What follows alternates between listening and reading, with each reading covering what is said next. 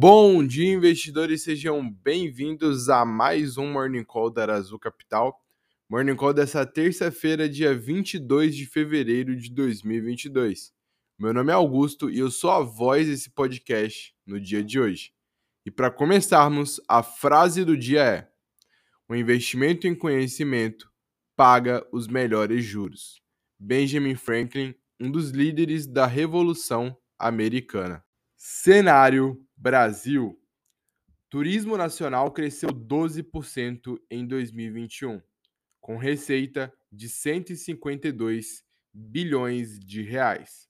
O volume, no entanto, ainda está abaixo do verificado em 2019, quando a soma alcançou 201 bilhões de reais, 24,2% a mais, já descontada a inflação do período. Balança comercial do Brasil tem superávit de 837 milhões de dólares na terceira semana de fevereiro. O valor resulta de 5,5 bilhões de dólares em exportações e 4,6 bilhões de dólares em importações no período. Em fevereiro, a balança acumula superávit de 2,5 bilhões de dólares e no ano de 2,3 bilhões de dólares. Empresas e mercados.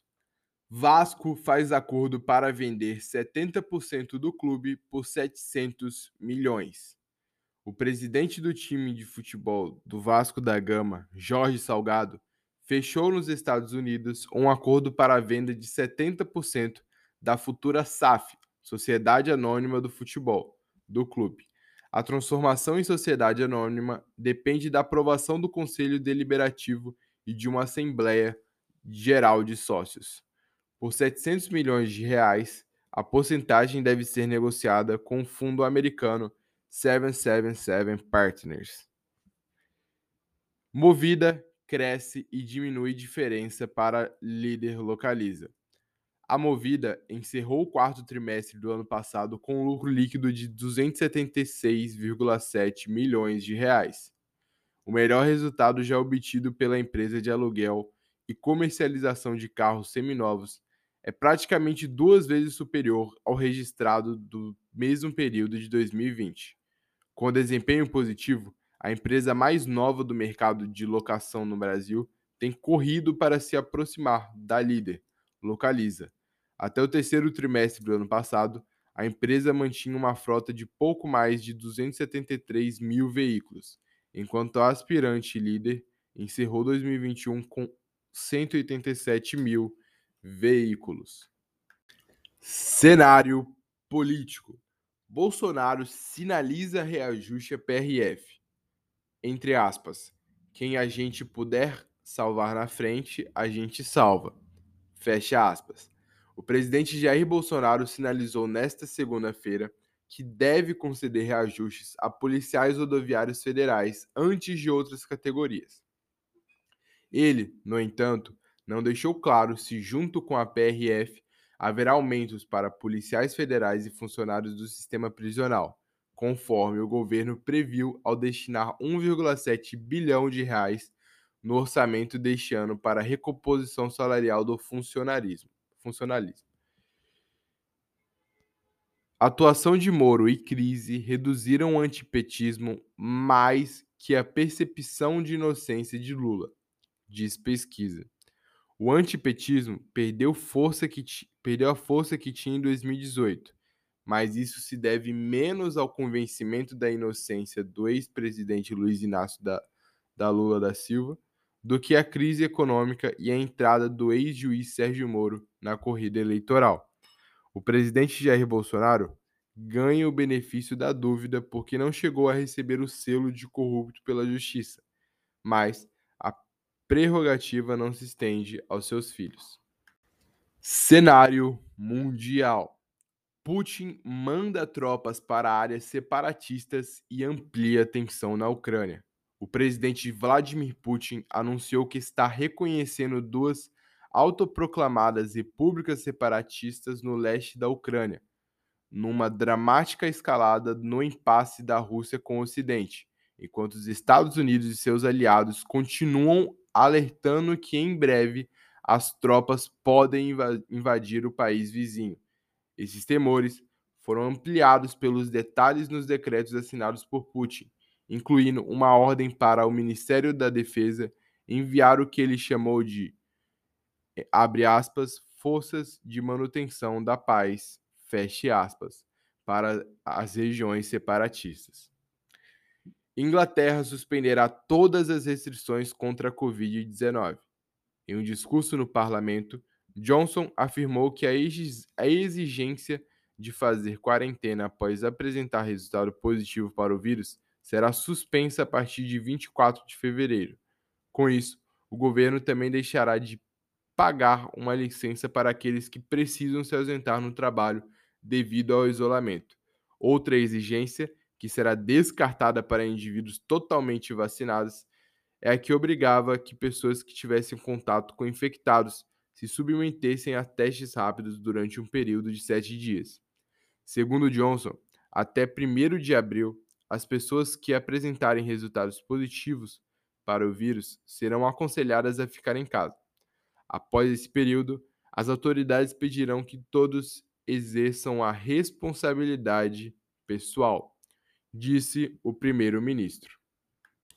Mercados internacionais. Os futuros de ações dos Estados Unidos caíram conforme piorou o impasse sobre a Ucrânia. Nesta segunda, os futuros do S&P 500 e do Nasdaq 100 tiveram baixa, enquanto o mercado de ações dos Estados Unidos permaneceu fechado devido a um feriado. Os mercados de ações em toda a Ásia estavam em um mar vermelho em meio à ameaça de uma invasão em grande escala da Ucrânia pela Rússia.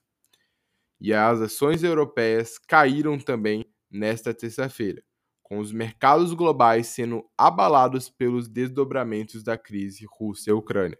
O índice pan-europeu Stock 600 caiu 0,7% no meio da manhã, tendo caído até 1,8% na abertura. Petróleo e commodities.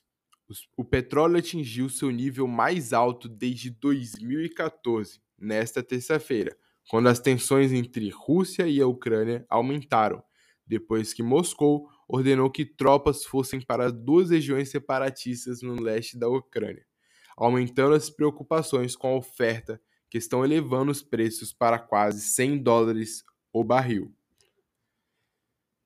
Os futuros do gás natural subiram durante a sessão nos Estados Unidos na segunda-feira, na Bolsa Mercantil de Nova York.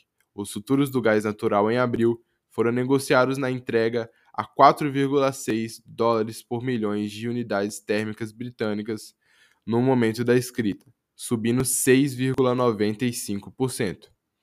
Bolsas de valores. Devido ao feriado do Dia do Presidente, no dia anterior, as bolsas americanas se mantiveram fechadas e, portanto, a gente não vai anunciar nenhuma variação aqui. Mas a bolsa brasileira, nossa B3, estava aberta e, portanto, o Ibovespa teve uma variação de 0,92% na segunda-feira. Na variação de sete dias, o Ibovespa tem queda de 1,83%, enquanto que em quatro semanas o Ibovespa segue em alta de 3,7%.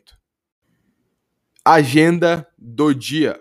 Na Grã-Bretanha, os eventos que teremos serão: dívida líquida do setor público de janeiro, necessidade de financiamento líquido do setor público de janeiro, discurso de Ramsden, membro do MPC, Índice CBI Tendências Industriais de fevereiro. Nos Estados Unidos, Índice de Preços de Imóveis de dezembro, PMI Industrial de fevereiro, Confiança do Consumidor CB de fevereiro, PMI Composto Market, PMI do setor de serviços.